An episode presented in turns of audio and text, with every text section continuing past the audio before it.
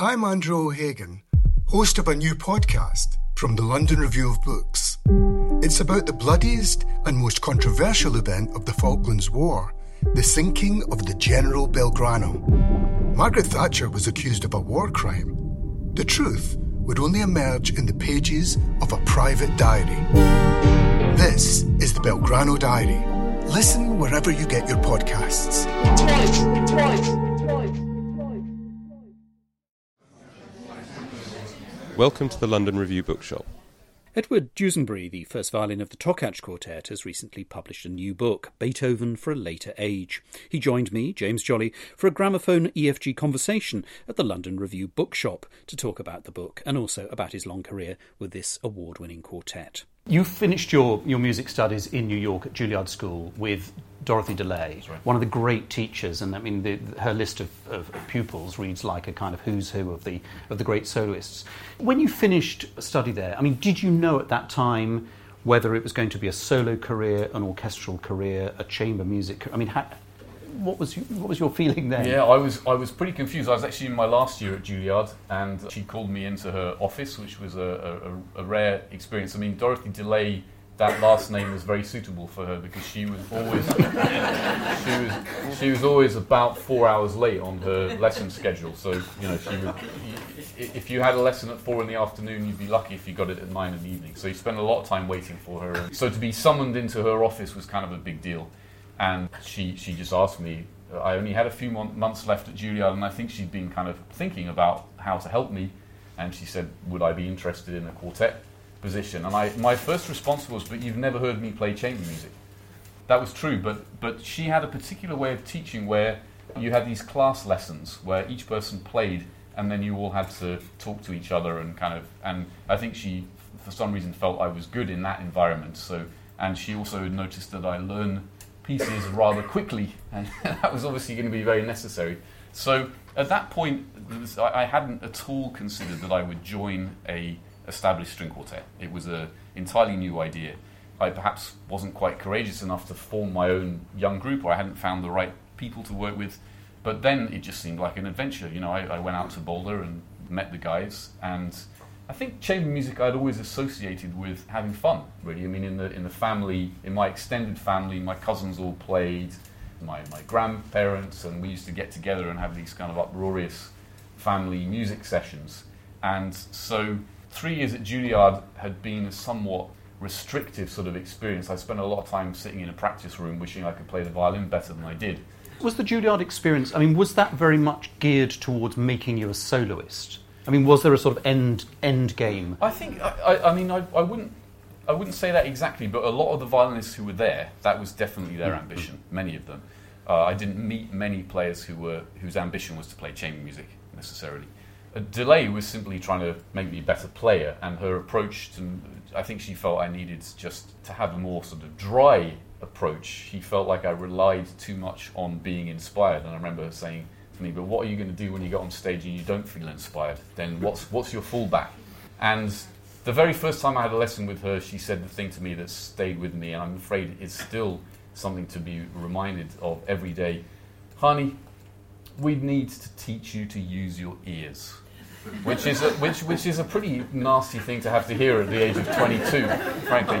But in, in some way, that's that's when you're playing chamber music. That's exactly you think you you may be listening to what's going on around you, but when you have three other people who've got complicated things going on, and not just in their playing, but in their maybe in their personalities, you have to you, you always have to listen and be more aware than, than you think. Well, let's let's sort of let's let's take let's take your audition process for granted because I'm sure everyone is going to buy your book and read about it. And I can tell you, it's a, it's a really beautifully written and, and incredibly engaging part of the book as you're as you're drawn into this quartet and accept it. But just sort of going back one notch, you, if you become a soloist, it's all about personality if you go into an orchestra, in a way, you are one of a dozen, ultimately 24 violins. So you kind of subsumed into this. Mm-hmm. I mean, in a way, as a, as a chamber musician, you sort of have to have the best of both worlds. In a way, you have to have the personality yes. as a player, an individual player, but at the same time, you have to fit in to this group of, of three other people yeah. who, in your case, have been playing together for many, many years. I mean, Was that, was that difficult, sort of adapting to being, being part of a quartet, but being a, a, sort of Hungarian quartet with a very specific style? Yeah, that's exactly the crux of, of what was difficult. It was a, it was a double challenge. That uh, The others were very nice to me because they they they were 18 years older, and yet they made it very clear they wanted someone to come in who was going to be confident, had a strong musical personality. They wanted different ideas. They they wanted me to structure the rehearsals. They I like to think of myself as a first violinist, but they did want someone to lead them. And yet at the same time, I was joining this pre-existing, this very strong uh, musical personality. And obviously, I had to work out how am I how am I going to blend with that group. So it was these two things going on, and, and honestly, that is was sort of impossible to do that right away. I had to just find a way to balance. You know, sometimes I learned something about how to blend, uh, and then on another occasion I might learn how to project myself on the stage. And I, I felt like there was a lot of play acting going on on stage as I tried to sort of find my own musical personality in the group. And it probably took.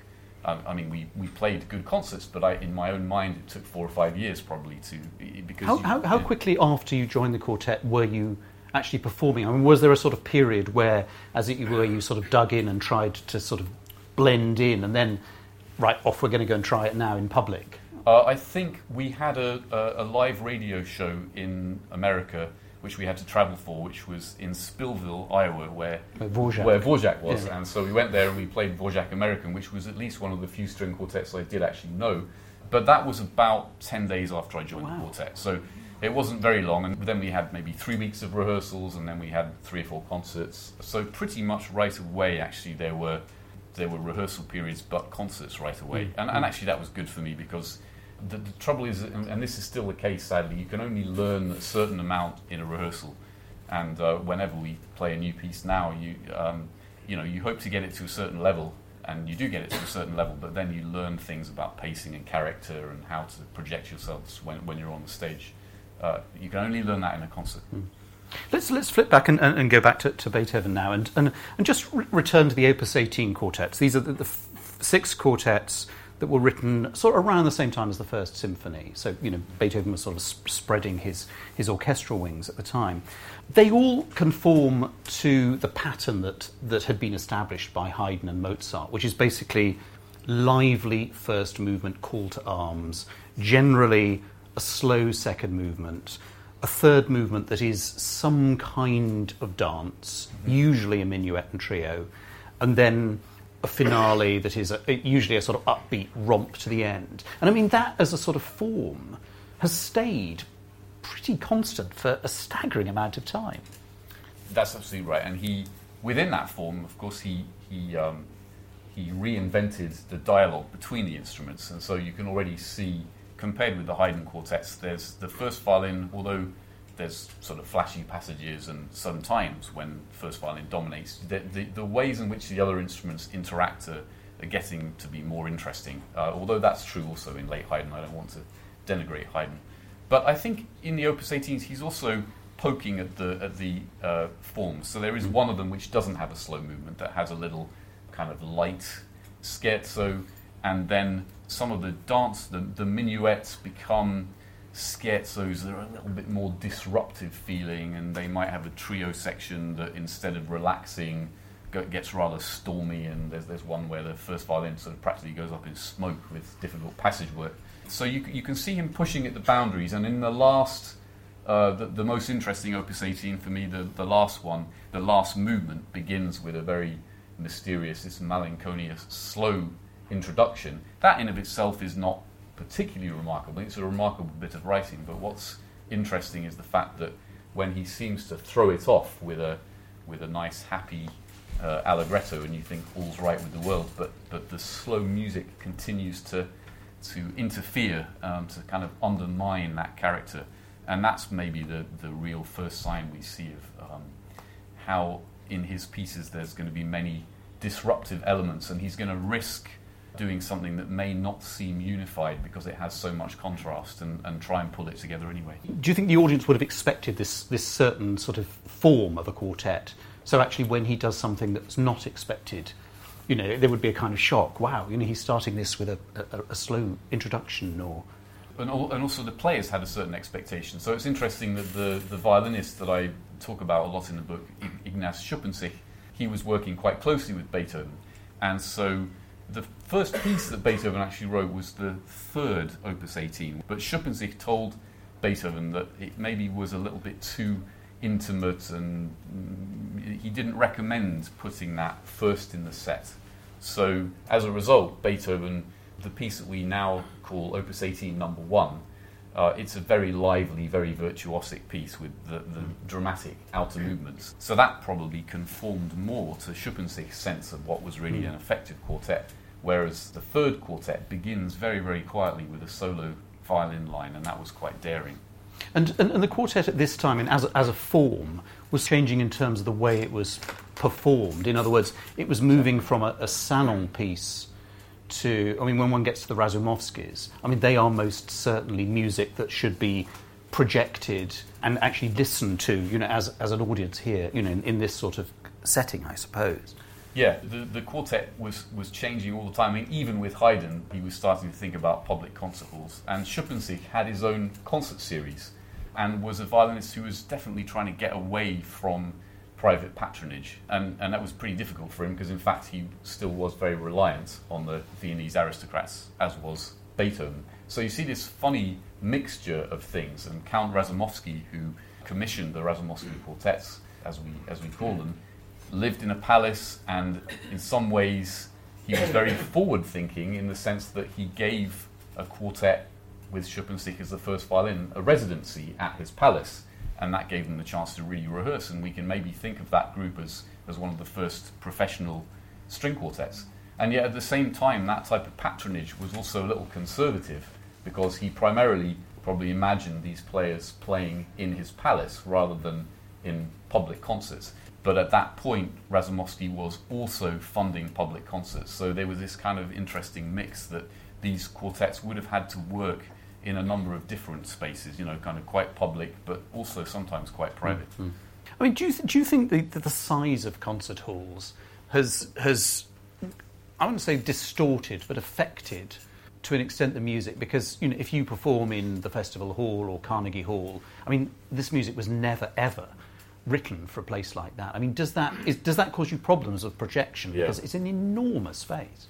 It, it does, and, and, and, we've had a few comical examples of that. There was once when we had to play in the Sydney Opera House, and uh, it's a ridiculous place for a quartet concert. And we were we were reassured by the management that our sounds would be naturally enhanced, not amplified. You understand? Just naturally enhanced and that was very strange because we could sort of hear some kind of string quartet over there, uh, which didn't seem to bear much relation. And then, and then the air conditioning blew my music shut right at the end of Opus 130. So it was it was a difficult experience. Um, and do you think do you, I mean do, do you think it's changed? Many of us have those stubborn pounds that seem impossible to lose, no matter how good we eat or how hard we work out. My solution is PlushCare PlushCare is a leading telehealth provider with doctors who are there for you day and night to partner with you in your weight loss journey. They can prescribe FDA-approved weight loss medications like Wegovy and Zepbound for those who qualify.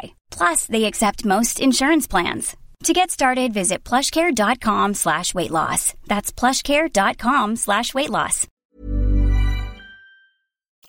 The way certain quartets, I mean, I can think of quartets without naming any, who have an enormous sound – and that presumably is because of the places they're expected to, to play in, this sort of turbocharged. I think that's true. I think it's also it's partly a matter of musical priorities. Yeah. You know, so when I first played with the Takács guys, they were they, their priority was more about warmth of sound, and the instruments that they played at that time were very silky, uh, and they didn't project so much. And so maybe we've tried. We've probably had to move a little bit more in that direction of, of a sound that can project in a big mm. hall. And, and, and, presumably, as you become better known and you know you kind of rising up the, the sort of string quartet tree, I mean, you, you know, you, you have to perform in bigger halls, or you get yeah. invited to perform in bigger halls. You do, and some of them are very good acoustics. And then when you when you record, when you have to go to, and part of the book is about what it's like to do a recording session, then you've got microphones right next to you and just like an actor who has to change from how they project in a theatre to how they do when they're being filmed on, on camera, that's a very similar process for us. I mean, how did you find the time to write this book? How did it fit into your performing life?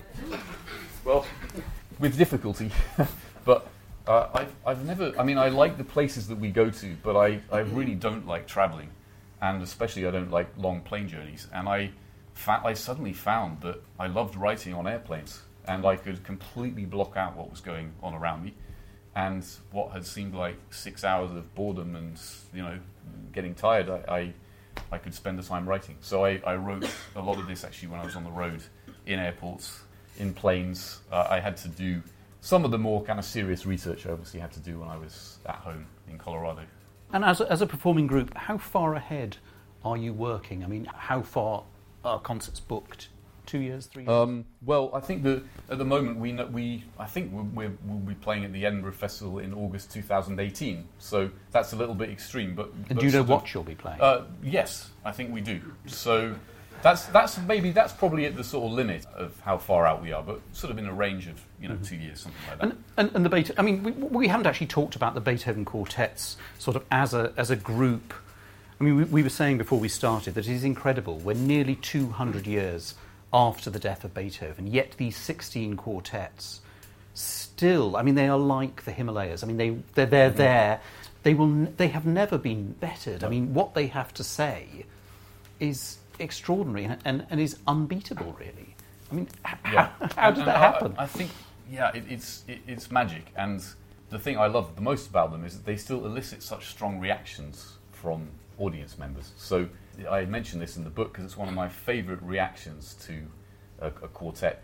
After that Thanksgiving movement, which is this wonderful 15 minutes of this sort of ethereal, transcendent music, there's this this sort of rude little march that comes out of nowhere, and you know I've always enjoyed that juxtaposition very much but never more so than when a concert promoter came backstage after we played it in Kansas City and she said, I hate that awful little march. Why did he have to ruin everything with that march?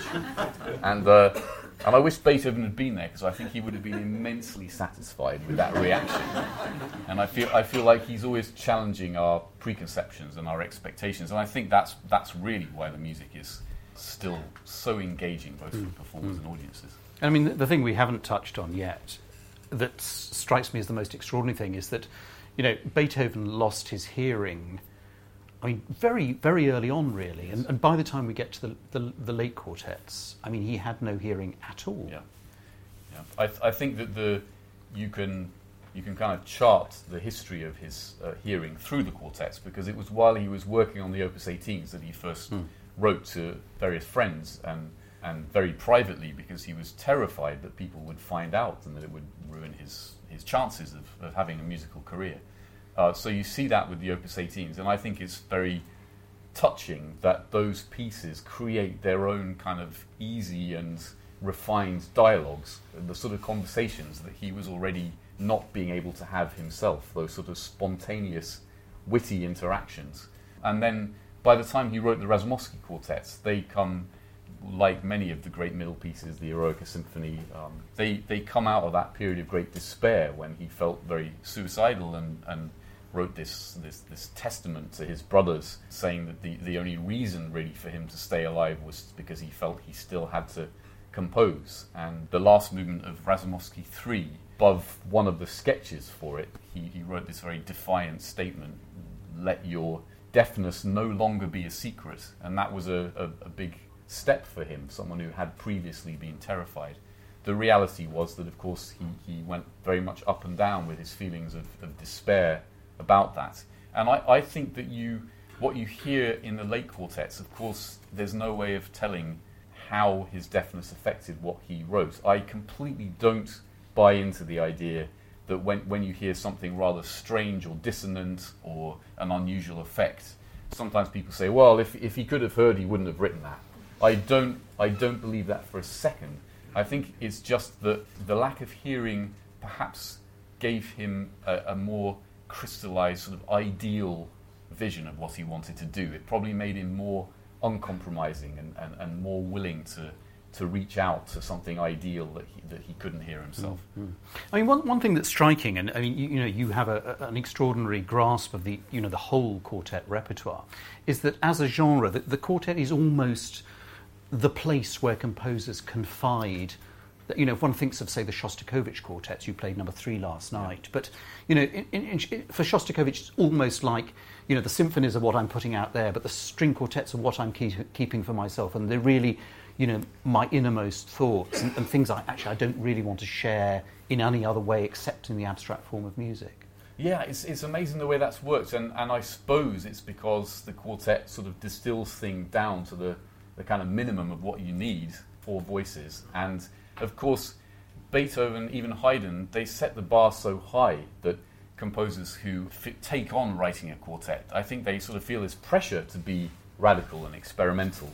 Uh, and, and also to really go deep inside themselves. Sometimes I think that's a little bit of a disadvantage. I mean, I, I would advise composers who are coming to string quartets for the first time not to aim too high, you know, and just let that kind of complexity uh, evolve. I mean, Brahms famously, I think he ripped up 11 or 12 quartets before he even allowed one to be published because he was so daunted by hmm. the example. Have we moved sufficiently far away for that not to be a kind of issue? Because, I mean, throughout the 19th century, people were dominated by what Beethoven did, but I mean, particularly in the string quartet. Yeah, I, th- I think you do feel it with composers, and, and you also feel this their, their sense that they should try and mix the private with the public. And actually, the piece we're playing tomorrow night is, is nice in that respect, that it has rather intimate dialogue in it that could you know, come from an Opus 18 quartet, and then it has much bigger moments in it that, that come from the Razumovsky. So I think any, any quartet composer has to still be in touch with that music, I mm-hmm. think. And, and, do you find that as a genre that, that is still very much something that composers like to write for? I mean, does, is it very much a living genre? I think it is. I mean, there's, there's a lot of quartets being written. If I'm a little bit um, crit- critical of some of the works that are written, sometimes I feel composers, sometimes I play a piece and I think, well, actually, that could have been written for piano or it could have been written for woodwind quintet. And in that case, no, the composer hasn't quite grasped the genre yet, but that may be just a matter of needing to try it again. the role of recording in your, your life. You've, you've recorded all the Beethoven quartets. Gramophone has uh, given you uh, awards yes. for them. Before you joined the group, they did various, uh, quite a bit of sort of Eastern European music. Mm-hmm. now you're with uh, Hyperion, again, actually Eastern European music. We've had sort of Janacek and, and so forth. Do you try to do a recording once a year, tour it? How does that work? We do. It's, it's probably frustrating for classical record companies. I don't know what other people do, but we do exactly the opposite of many pop musicians. We work very, very hard on pieces and we program them in concerts. And then when we're ready, we go into the recording studio. And after we've done that, we don't want to see that music again for a couple of years. So forget about CD promotional tours. It's not going to happen. And so, so that's we do plan a CD once every year. And partly it's because it's a very different sort of musical work. And uh, I think with the Beethoven quartets, those recordings, that was a bit of an exception because you're always playing Beethoven. So we have continued to play the quartets after recording them, obviously. And for me, it was, it was a great liberation to have actually recorded them and put them out because then you can kind of look at it. Also coincided with our changing of our viola player, Jerry joined us then. And I think I, I felt a certain freedom, especially in the late quartets. Like, okay, we've done it this way, but, but what else could we do with it? And, and that music's so full of possibilities. I think a recording session maybe that's the the greatest thing about it is that you discover new possibilities when you have the microphone so close to you and you don't have to worry about projecting into a bigger space. Mm. And it must also be a rare occasion where a fifth person is involved in the process, but actually not in any kind of practical way. They're a sort of extra pair of ears, but a very sensitive pair of ears. Yeah, we're very lucky. We work with this well known producer, Andrew Keener, who has got a razor sharp set of ears and is also a, you know fantastic psychologist dealing with uh, neurotic musicians and our fragile egos. Um, and, and, and I try to ca- in my book I try to capture a few of his great phrases, um, particularly to me. He, he said something to me like. Um, Ed, the, the way that A natural floats through the air, when it reaches here, it's a little bit flat. to, which I'll reply, well, when it left here, it was perfectly fine. so, so, I mean, that's just a, one example of his infinite good tact. Um, but, but, it, but it really is actually, it's like, it's, it's like recording a quintet because, I mean, you put your trust, absolute trust, in a producer. I mean, that's what's great about him is that you can put your trust in him. I mean, presumably just getting the sound is a, I mean that's you know before you've even even actually recorded a note. I mean that must be you know people don't sort of realise that actually just to catch the sound that you think you make or yes. would like to think you make. I mean that's terribly important and, and very nerve wracking. And uh, and so there's actually a sixth person there, the sound engineer, in this case Simon Eadon. And, and I, in preparing for the book, I, I interviewed him about what he felt his role was as a sound engineer. And actually, he was I mean he's a very modest man, but I, I was I was interested because he said you can set up the microphones. Obviously, there's a, there's a, a tremendous skill to that. But what happens is that you go back and you listen to your sound, and usually you're surprised in some way. Sometimes a little unpleasantly surprised. I mean, during the Beethoven recordings, I was I, I often wanted to make a different sound from what I was hearing. And you realise that you've got very good equipment, you've got a very good sound engineer. It's just up to you. You've just got to make the adjustments. And so I think he feels that the what makes a really good recording yes, you can set the parameters, you can put good microphones up, but there are certain musicians who will, in response to what they listen to, they'll go and make changes, and that's where you get a great recording. There are others who are un- unable to do that for whatever reasons, and then and then it will be a less good result. Mm. well, Ed, thank you very much. Thank, thank you. Thank you, James. And Edward Dusinberre's new book, Beethoven for Later Age, is published by Faber. That EFG gramophone conversation took place at the London Review Bookshop.